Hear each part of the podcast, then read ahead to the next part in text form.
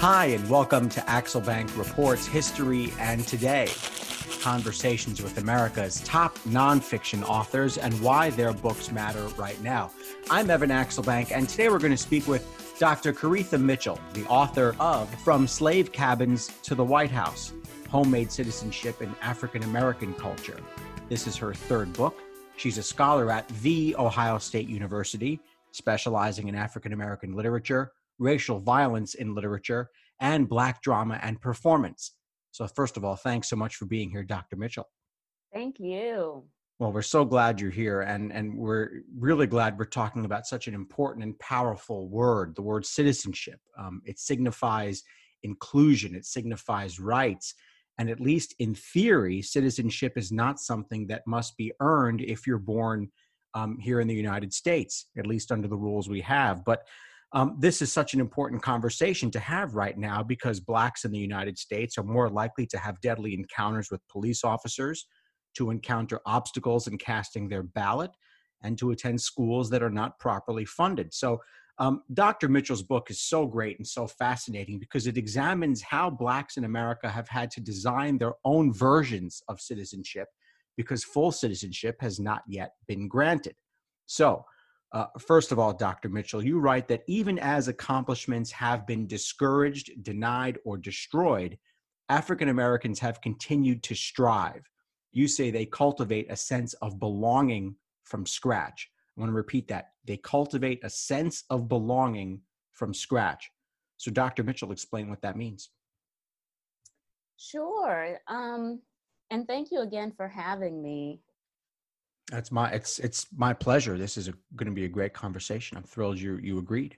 Yeah. So cultivating a sense of belonging from scratch is so important for me because the idea, right, is that we have a social contract whereby if citizens are, you know, law abiding, for example, then they should be able to expect that their government will protect the safety of their person and their property. That's a general social contract that supposedly is in operation. But for African Americans, being law abiding citizens and even extremely moral law abiding citizens does not necessarily mean at all that they will be treated as if they belong and as if they are citizens. So for me, that's why it's important to think about what does it take when the larger entity of the United States and the United States government doesn't provide basic resources that it's expected to provide when it doesn't provide that, then how do African Americans create a sense of belonging? And what I'm saying is that it's from scratch because, you know, making a recipe from scratch means that you don't have the, the ingredients that you're supposed to have that should be um, provided in some kind of more convenient uh, arrangement, right? And so for African Americans, that's exactly the case we're in. That's the situation we're in. Is it a natural byproduct from being in the situation that you describe that people, no matter what kind of group they're in, will create their own citizenship, whether it's to a country or a community? That's an interesting question.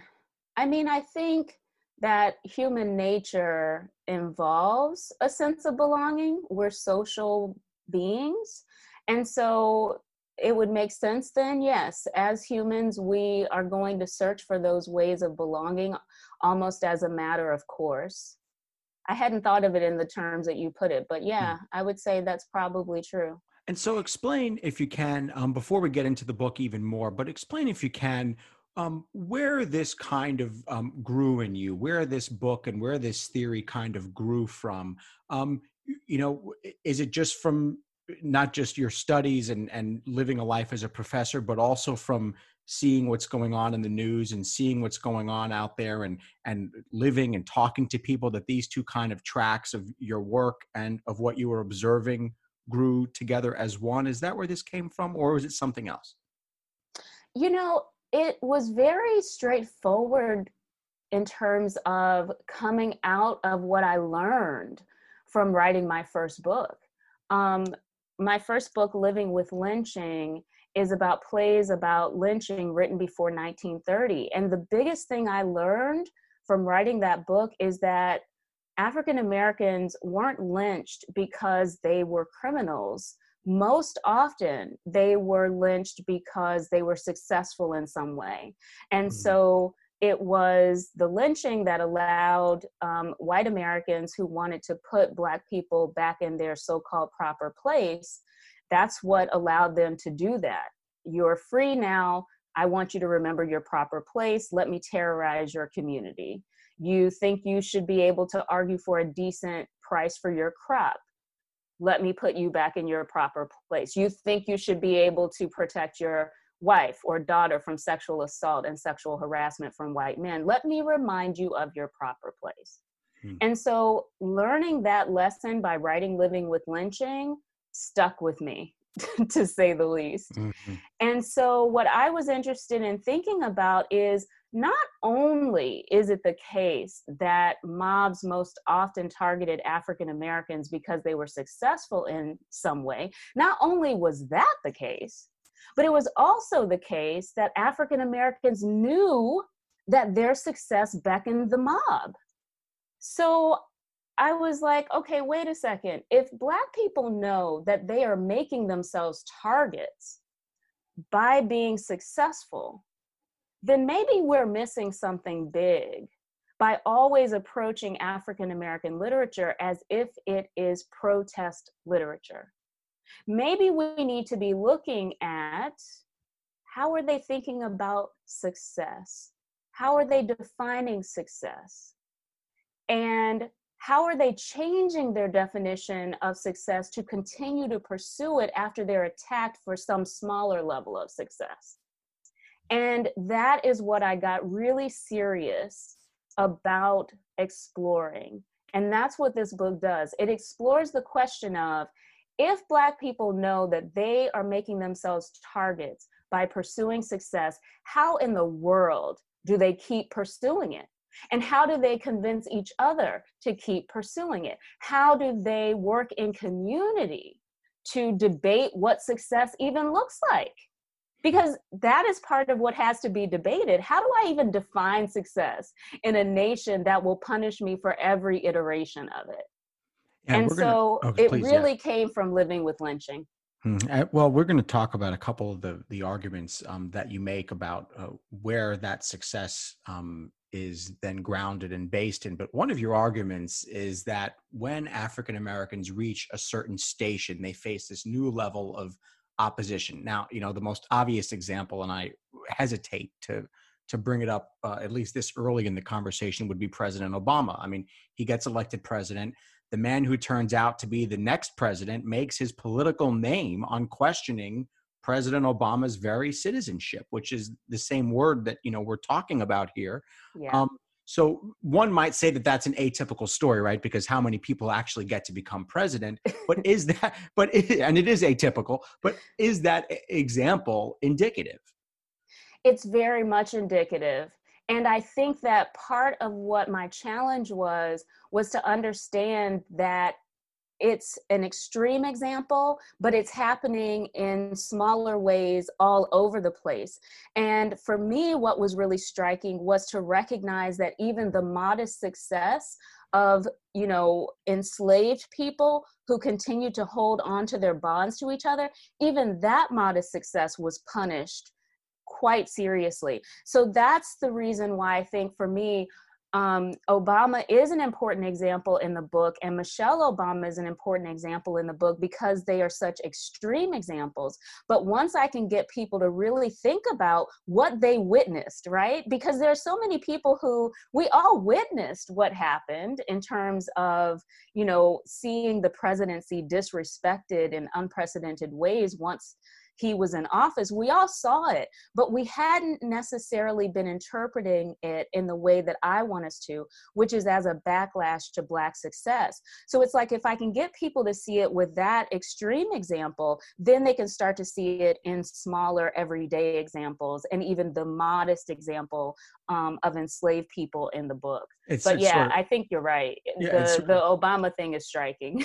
Yeah, no, it is, and and it and it made me think of um, the phrase "the exception um, proves the rule." Um, oh you know, yeah, g- given given you know um, the station that that he achieved, and then the backlash. But um, but, but let's go back to the beginning. Um, this painful, of course, beginning.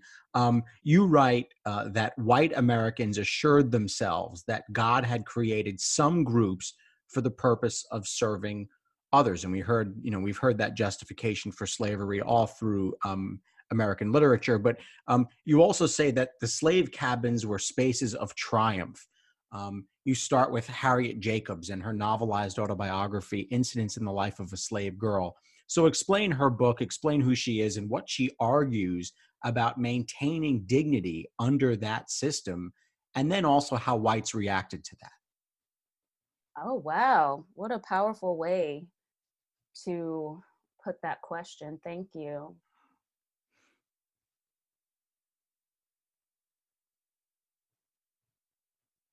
For me, starting with incidents in the life of a slave girl was really powerful because it was so clearly written with a direct address to educated white women. Educated white women had made, um, you know, sentimental domestic novels really popular literature in the United States. And so Harriet Jacobs is very clear to make her autobiography novelized in ways that if you're familiar with domestic sentimental romance, you will recognize its conventions and be drawn to it. And she basically tells her life story as someone who um, is basically trying to escape being raped um, from the moment that she is in the household of who she calls Dr. Flint in the book.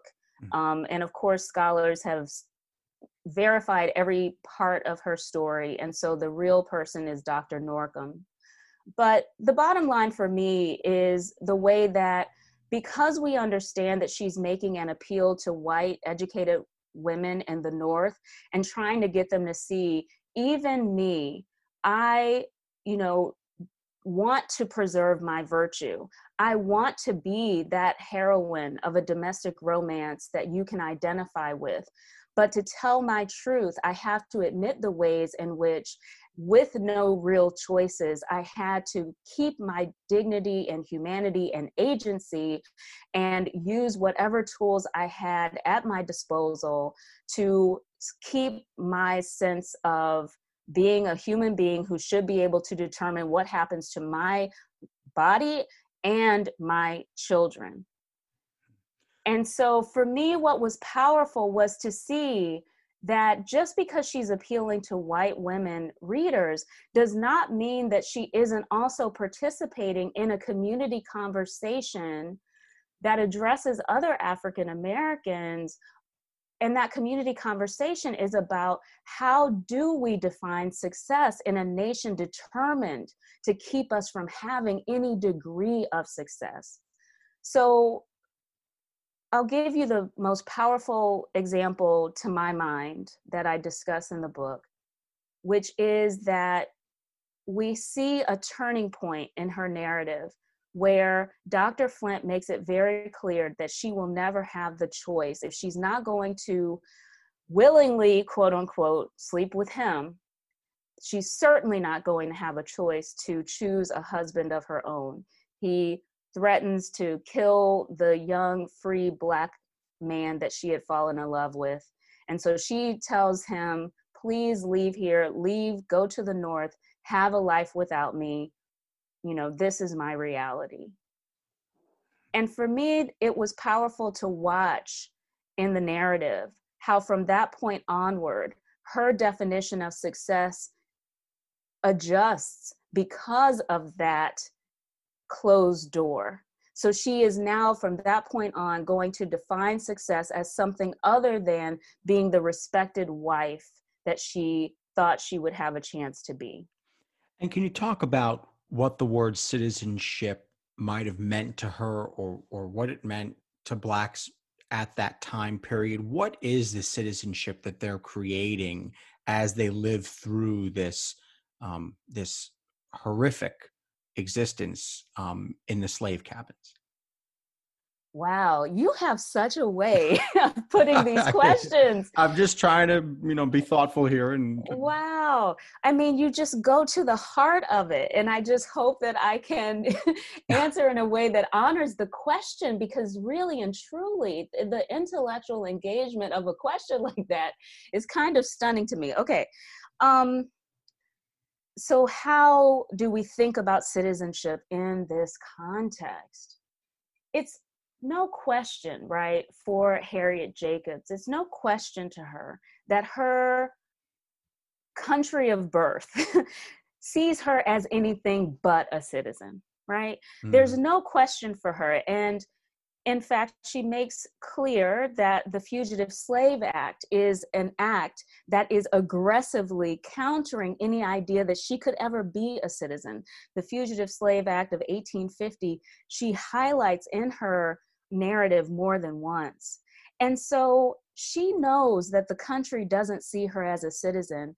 And that's the reason why her writing this text and creating a text in which we get to see her create a sense of belonging despite how aggressively her country is trying to deny her of that that is part of what i'm arguing is part of what we have to understand as the citizenship right so um, by actually using writing to tell this story, you are bearing witness to and recording that there were people denied every right who nevertheless created a sense of belonging on their own. And so that to me is one way of asserting yourself as a citizen because you're using that tool at your disposal to record what you did during slavery when you you were clearly denied all of those citizenship rights you're recording that history but also you're doing it for posterity so they will know. Like to me all of those contributions to a community conversation all of those contributions are part of what i mean by citizenship. And so i guess part of what you're making me think about is the way that i'm interested in us understanding that community conversation and that sense of belonging that is created through the conversation. In one way, we might think about that as an intense uh, continuity of this citizenship that I'm trying to trace. In other words, that I am here in 2020 in a moment where I continue to have my citizenship denied, right? By the way that the police can kill my partner with impunity or kill me with impunity, right? Like that's still a reality. So if we want to talk about citizenship, there are ways in which it is still giving me, the United States is still giving me the undeniable message that I am not a citizen in 2020. And part of what I'm invested in doing by tracing what I'm calling homemade citizenship, again, you're making me realize this now as I answer you. Hmm. Part of what you're making me realize is that the, the continuity is part of what I want us to understand. That even in the 1850s and 60s, when my ancestors were literally human property even then they were creating this sense of alternative citizenship with the tools at their disposal. And the more that I can recognize that they did that, the more I can take lessons from what they did for engaging the moment I'm in right now, which has in some ways changed and in other ways hasn't. So, homemade citizenship as this dynamic practice, right? It always has to be practiced and cultivated it is continuous and we never have to feel like we're at the effect of what the united states has decided to do or not do in relationship to us. If we understand homemade citizenship we understand that despite the changes that have and have not happened from 1861 when incidents in the life of a slave girl is published to now those changes don't actually affect our ability to cultivate what I'm calling homemade citizenship. Hmm.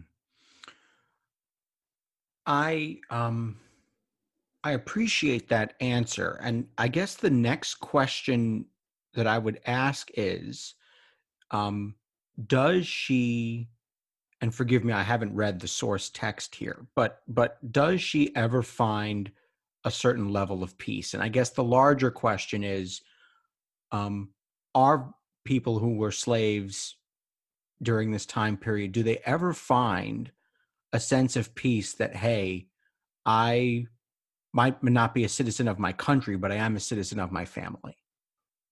Is that is in other words is that achievable? Can one achieve that um, living under that system?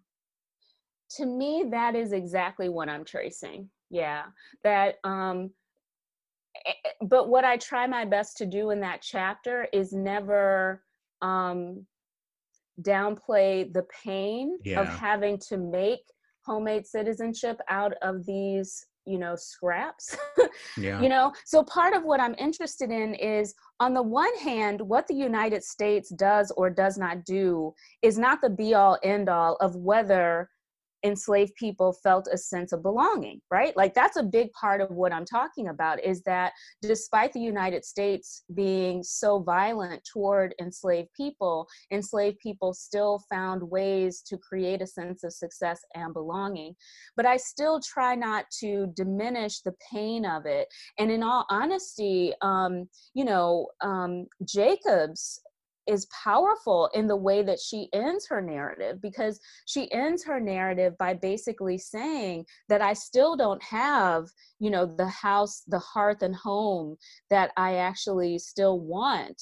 Um, this country is still preventing me from that, and I want it for my family. So she does end on a note of um, you know, triumph in some ways in terms of having preserved her dignity and agency. She wasn't completely at the whims of Dr. Flint, but in other ways, she was still at the whim of the um, white woman who um, paid for her freedom because this country made it to where she needed a white person to pay for her freedom. And part of what she makes so clear in the narrative is that the white woman in the book she's called Mrs. Bruce, who pays for her freedom, was able to do it. But her grandmother, who worked her life, worked her fingers to the bone, was never allowed to buy her freedom. Her father was never allowed to buy his children. So Jacobs is very clear that there is nothing redeemable about the system by which the United States is operating. There's nothing fair about it because if it were just paying for somebody's freedom, her father should have been able to do it or her grandmother should have been able to do it. None of that was a possibility. But a white woman who decides to be nice to her can buy her freedom and create that sense of relief. So for me, part of what's powerful about Jacobs, and I try to be faithful to this and how I analyze the text, is that she does claim that agency and dignity for herself, but she never lessens the condemnation that she uh, levels toward the United States. Part of what we have to grapple with, um, and I guess part of what my career is about grappling with, is that the idea that there can be some kind of, well, was there some kind of triumph and hope to end on? That idea is not one that usually jives very well with the reality of African American history. You know, we want a triumphant kind of outcome. And even though my book is all about how African American culture is not simply about protest, that doesn't necessarily mean that the triumph can be simple and straightforward in any kind of way. Because I think that the best way for me to honor um, what my forerunners have done is to honor the way that they are claiming a sense of success and belonging for themselves. To me, what that means is a reason to be incredibly proud of the way that Black and Brown people have continued to persevere and even sometimes thrive despite everything against them. I have to say that Incidents in the Life of a Slave Girl is extraordinary in every way. I actually struggle to impart to my students how extraordinary it is because it is, as I've said, the most verified slave narrative period because so many people didn't believe it. And you know that often happens with black people and black women is that we always assume that it better be verified. We can never just trust that they're not lying. And so it's been verified like crazy but it also is so artfully written that you think that that's why we call it a novelized autobiography because it's so artfully written. So it is truly stunning for me to sit back and think about not only was she able to tell the truth about these horrible experiences, but then she was also able to produce just beautiful prose. One of the other themes of, of your book is homemaking um, and how that becomes a vessel of African American success um, and indeed their own kind um, of citizenship, uh, a sort of a place they could be the master. Um, and you write about Elizabeth Keckley. She went from literally from slave cabins to the White House. And so I want you to tell the larger story of Elizabeth Keckley, but um, first explain what it was like for her to watch another woman be whipped for grieving her son being sold. Sure, yes. What an extraordinary, extraordinary woman, Elizabeth Keckley. Um, yes, and so she writes behind the scenes or 30 years a slave and four years in the White House. And she basically, um, the four years in the White House, as you said, is because she was the main dressmaker for Mary Todd Lincoln. Um, and she's this extraordinary woman who is born into slavery and ends up buying her um, buying her freedom and really with the help of white allies. One of the things that's interesting to me about behind the scenes is that she's invested in in painting a picture of um, white allies who who help her out. Really, in truth, incidents does does the same thing because incidents is interested in acknowledging that it took a whole team of people to get her free. But elizabeth keckley ends up being able to raise the money to buy her freedom and um, even while she's enslaved her uh, skill with sewing is such a big part of how she's able to develop a sense of self the moments that you're talking about are, are when she's younger and she's watching people who are sold. Part of what's striking to me about the beginning of the narrative is the way that she tells the story so powerfully about her own parents right the fact that her own parents they were owned by different um, people uh, in different towns and then eventually got the permission to live together. Um, and then one night, in the very abrupt move, um, one of the owners decides they're going west to get rich off of opportunity in the west. And so now the family is split, the father is taken away. And so it's Elizabeth and her mother left behind. And what's powerful to me is that she gives us those details about how easily Black families are torn apart.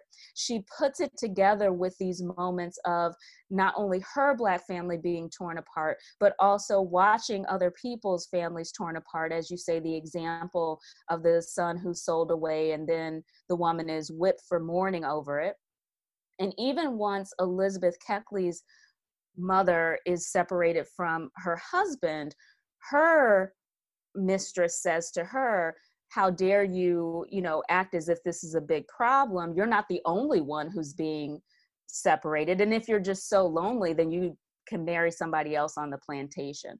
So Keckley is invested in making sure that we understand that these kinds of breaking up of family are deliberate forms of violence. She marks them as deliberate forms of violence but she doesn't make white violence the be all end all of what motivates people. So, to my mind, part of what's interesting about thinking about her recording that moment that she saw and also recording her own family story is that she's showing us the ways that white society basically argued that, you know, black people are not human, they don't have the same kind of intimate attachments, emotional attachments that we do. So separating their families is no big deal. I mean, you might as well just be separating puppies. That's the rhetoric. But what I make very clear in my study is that over and over again, when you read these texts, you see enslaved people acknowledging that they know that white people know that they are human and treating them like puppies is part of the violence of this slave system. It is an aggressive acknowledgement that, oh, you still think you're a human being whose intimate attachment should matter I'm going to show you how much they don't matter. And so it's so the technique. Yeah. It's the technique. It's the, yeah, I see. Absolutely. That. So yeah. part of what's important to me is that they show us that white violence is the reaction. Too often we are taught to read these texts as if black people are protesting against violence. But what these texts show us over and over again is black people record how they have a small victory like still being in love with each other and caring about their family. And that small victory of seeing themselves as human is the thing that invites the attack of, oh, I'm going to show you you're not human. How dare you? How dare you act as if you're sad that your husband is gone? You better go and get another a, another man on this plantation. After the Civil War, so so there there is this is uh, what I consider to be the key moment in in American history, um, or at least one of them. Uh, you have this moment where these amendments are being passed, and there is a push for citizenship. And some, even white folks um, uh, uh in the North, certainly, and in uh, what would, formerly be considered the Union, are pushing for this. And and the, the amendments are passed, and and um, Reconstruction is sort of underway. And there's this sense, at least from the modern reader, of that there may have been some hope then. Um, but there is then this tremendous violence and this tremendous outburst. And we talked about the outburst of, uh, a little while ago. But you write that during this period, that black men could be lynched for embodying the manhood that would be respected in white men. So explain what that means, and then also how the rise of this white violence and of this first iteration of the Klan then impacts black citizenship. Absolutely. Um, it's absolutely the case that there's a reason for hope during Reconstruction. And because there's a reason for hope, that's the reason why the backlash to that hope is so extreme. And that's when we get in post Reconstruction the first peak of lynching. Um, so it's absolutely the case to my mind that what we have to understand is that every success is met with a backlash. So the civil war you know immediately it starts getting recast as if it weren't about slavery right? That's a form of violence too right? The discursive violence of rewriting the history and pretending that it hadn't been about this and that it was just about something else. Um, but without question in this era, part of what we're dealing with in terms of Black men who are embodying citizenship and then having that um, violence come against them, it has everything to do with the fact that they're no longer enslaved. And so to actually kill an enslaved person meant that there would be a financial loss to the owner. And so that's the reason why Ida B. Wells, for example, argues that lynching doesn't become a phenomenon until after slavery is over, because it's the fact that they're not your property that now we don't care about surviving and now we don't care about whether black people survive. So in the reconstruction and post reconstruction era black people are saying okay we're no longer enslaved. We're going to operate as citizens. And as they operate as citizens um, their fellow white americans want to remind them of their proper place which despite slavery being over should be a place of servitude. So this is where we get those examples of you know um, sharecropping convict leasing right? You create laws that make it so that it is the easiest thing in the world to declare a black person a criminal. The fact that they don't want to work for a white person is enough of a crime. You you call them um, vagrants just because they want to have a relationship of some kind of equality with a white person. Well, the law is going to make it so that their assertion of equality is a crime. I can just call you a vagrant and then the state is putting you under my heel again. But what I will say is that the idea of know your place aggression and um, knowing your place as someone that this country believes is subordinate. Um, I see know your place aggression operating even during slavery time. So um, those moments where you know you shouldn't be crying about your husband being sold away is an example of know your place aggression as well. But I take your point about how, as we move through time, um, post emancipation becomes a moment where we see a, a certain kind of intensification because since there's no longer official slavery, um, you have to devise new ways of making these black people know their proper place. And so, how is the the home changing? How is the black home changing as there's this kind of re-enslavement, but also this glimmer of hope that their place in the United States might potentially change? Oh, that's such a good question. I mean, to my mind, part of what I'm interested in in that time period is the way that I see the literature of that time period. The examples I use in the book are Frances Harper's Iola Leroy, which was published in 1892, and Pauline Hopkins' Contending Forces, which was published in 1900. Um, part of what those examples illuminate is the way that in this post emancipation moment, when African Americans are so aggressively trying to define what success will look like in this new moment of hope, on the one hand, we're no longer in slave cabins, but um, also seeing all of the backlash, part of how they're defining success is to very aggressively in those texts acknowledge the homemaking successes that happened even in slavery. So, what we see in those two novels, especially, is we see um, communities come together to debate very often in the text about how they are defining success. And part of what the novels do um, is to actually make looking back at the slavery era part of how they are going to debate what success looks like. So it's the way that you phrase the question is such an interesting one because I see what they're doing there as really trying to honor the homemaking success that happened despite slavery, but then also aggressively saying and debating with each other, okay, what does it look like now as we move forward? And part of what I believe Iola Leroy and contending forces show us is that the definition of success moving forward in this post emancipation era is going to have to be that we build our homes not simply on love, but a deliberately used and framed love.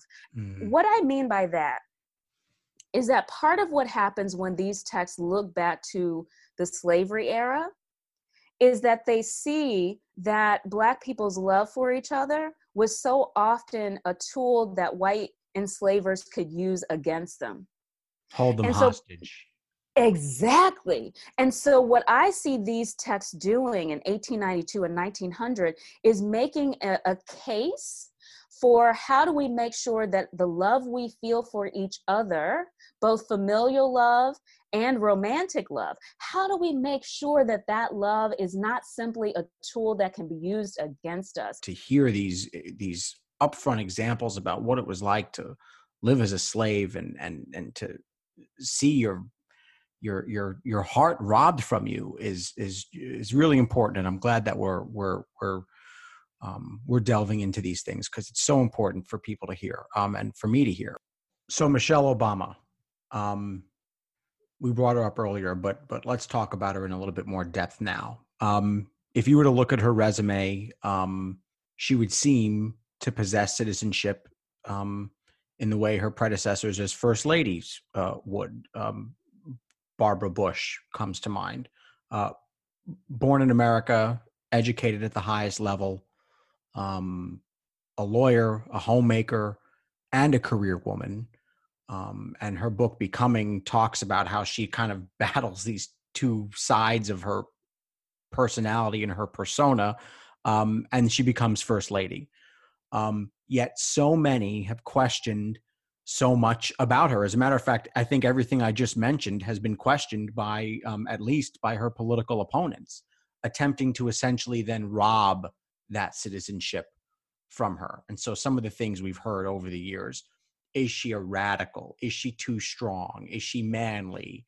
Um, some use the word militant when they describe uh, when they describe Michelle Obama's intentions. Um, what does her experience tell us about Black citizenship? I think, again, it shows that. I, you know, I think it actually shows us more about US citizenship than it does about Black citizenship. Mm. Because it demonstrates the degree to which US citizenship is about excluding Black and Brown people. So we will say that the country will respect you if you are law abiding. Um, we say over the decades that, well, you know, if Black and Brown people would just, you know, comport themselves according to middle class standards you know if they would do the nuclear family heteronormative nuclear family thing then maybe we could respect them you know. Put on, put on a suit and, and and protest put on a suit and go to work. Exactly. We say all of that but over and over again whether black people measure up in those ways or not their citizenship is still questioned. I should say their belonging is still questioned. So then what that says to me is that United States citizenship is defined as excluding anyone who isn't a straight white man. So part of what part of what your question does too for me that I want to be really clear about and you know yeah I want to be really clear about this is that I think that part of what I am trying to grapple with in this book, and part of how you're helping me think about why this was so important to me, is that as I trace what I'm calling homemade citizenship, part of what I'm tracing is the way that violence is part of the very foundation of US citizenship. So, part of what I mean by that is to the degree that African Americans assert citizenship, there's a way in which they also, by definition, participate in a violent project of dispossession of indigenous populations that US citizenship at its very core is about exclusion. So the reason you're making me think about that is that's what I mean about Michelle Obama. She can do whatever you check off on the list and still experience that ex- exclusion. So that tells me that American citizenship is about exclusion.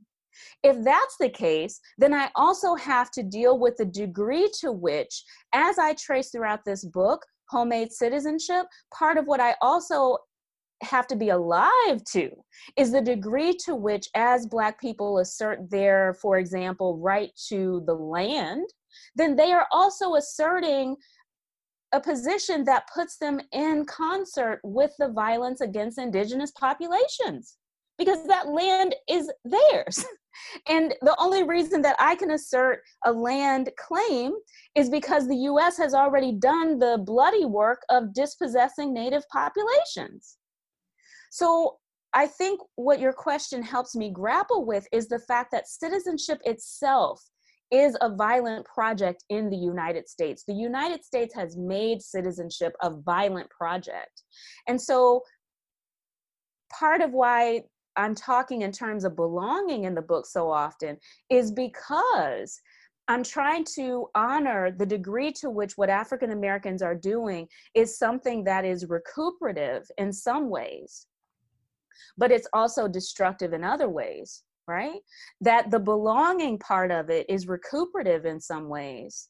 But even as you recuperate that, when you are engaging in a project whose foundation was laid by the United States more generally, right?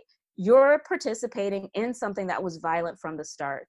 So, again, I hope that's not too much of a stretch, but to my mind, when you highlight Michelle Obama being the example of so much we say we're going to respect as a nation and then she still can't get that respect then that tells me something not about black citizenship but about mm-hmm. us citizenship um, one of the themes in your book is is about is homemaking and and African Americans making a home in their home in the physical in other words the physical space of, of their home.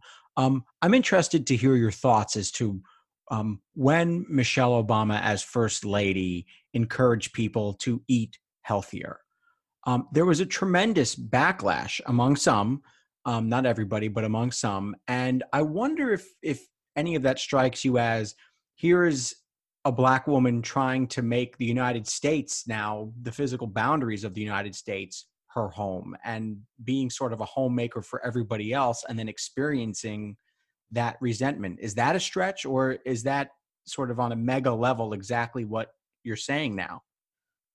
It's so complicated because, on the one hand, what that example does is it reminds you that so often the United States and Americans are okay with Black people serving them and serving them food. But at the same time, the idea that you're doing it from a position that isn't subordinate, that's the problem. Ah. So the fact that she is in the White House as First Lady, and that's the reason why she's in a position to do this, that's the reason it becomes a problem and so i think it's a really it's one of those examples that i actually want to think more about because it really gets to the contradictions of american culture more generally. Um, but i think at the end of the day that's what it's about. It's about the idea that she is operating as woman of the house and not as housekeeper when she gave that initiative the other thing that you're making me think about and now you're getting into stuff that i really want to do like in a whole different book but the the thing that's so stunning about her let's move campaign is that you know she's a former executive of the university of chicago medical center so, if anyone has credentials to offer this kind of feedback, it would be someone with her credentials. I mean, I haven't even mentioned the Princeton and Harvard degrees, right? So, these are all reasons that she should have some space to make those. Um, to make those recommendations. But that is not at all how she tried to sell it, right? understanding the racism and sexism of this country, she knew that she could not lead from her credentials her success would just would just spark backlash. So she hid it under this mom in chief uh, persona. She made sure that she highlighted being mom, not being someone with the degrees she has and the executive experience she has. So she was trying to to diminish her success to inspire less hostility. But because this country is built on the idea that if you're not a straight white man, we will always punish you for your success, because that's built into how American culture works, her diminishing that still didn't work. But again, to my mind, the reason it doesn't work is because she's operating as someone who is woman of the house, not the housekeeper. Hmm it was almost like she tried to do the job of first lady as the other 43 or however many 44 first ladies there were and that was uh, i see what you're getting at. That was the the sort of trap that she fell into um, Absolutely, because yeah. it's okay for them to do their job, but it will never be okay for you to do your job.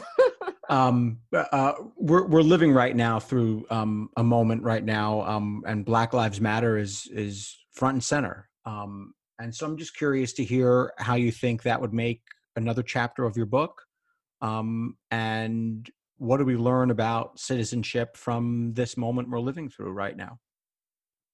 Well, I actually speak to it very deliberately in my coda, which I call from mom in chief to predator in chief, because, you know, the United States is a place that has built its culture on excluding everyone who isn't a straight white man.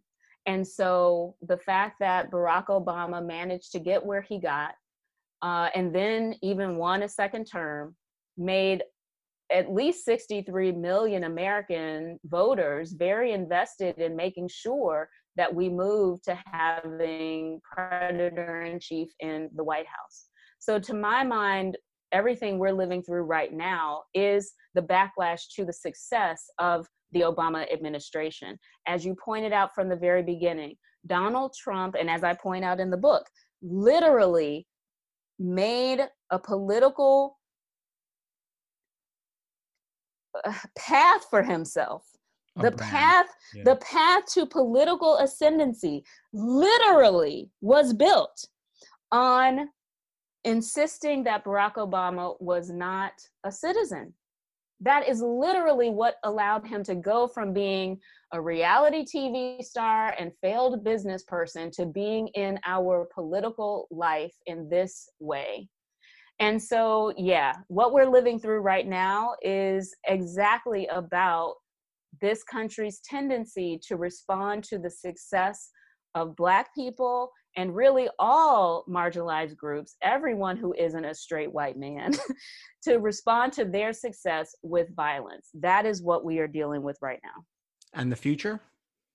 Where do we go from here? Where where is the? I mean, I I, don't want to put you on the spot and have you predict the future of the world, but uh, but but where does this all go? Where where um, what is the next step? Where does the future of citizenship lie for African Americans? Well, again, to my mind, what we're talking about is US citizenship.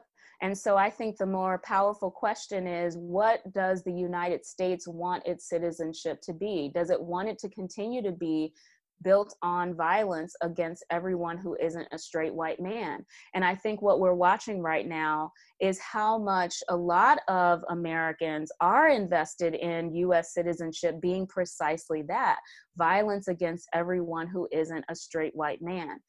I don't have a lot of reason to think that that is automatically going to change. I think that what we're watching is the truth of what I trace throughout the book, which is that Black and Brown people and other marginalized groups will continue to pursue success despite every odd against them. And, you know, people who believe that the only people who deserve to have, you know, life, liberty, and the pursuit of happiness are straight white men, they will continue to come out of the box responding to any level of success by other people with violence. And I think that that is very much an American pattern. And I think that the only way we're going to change that as an American pattern is to acknowledge that that is the American pattern.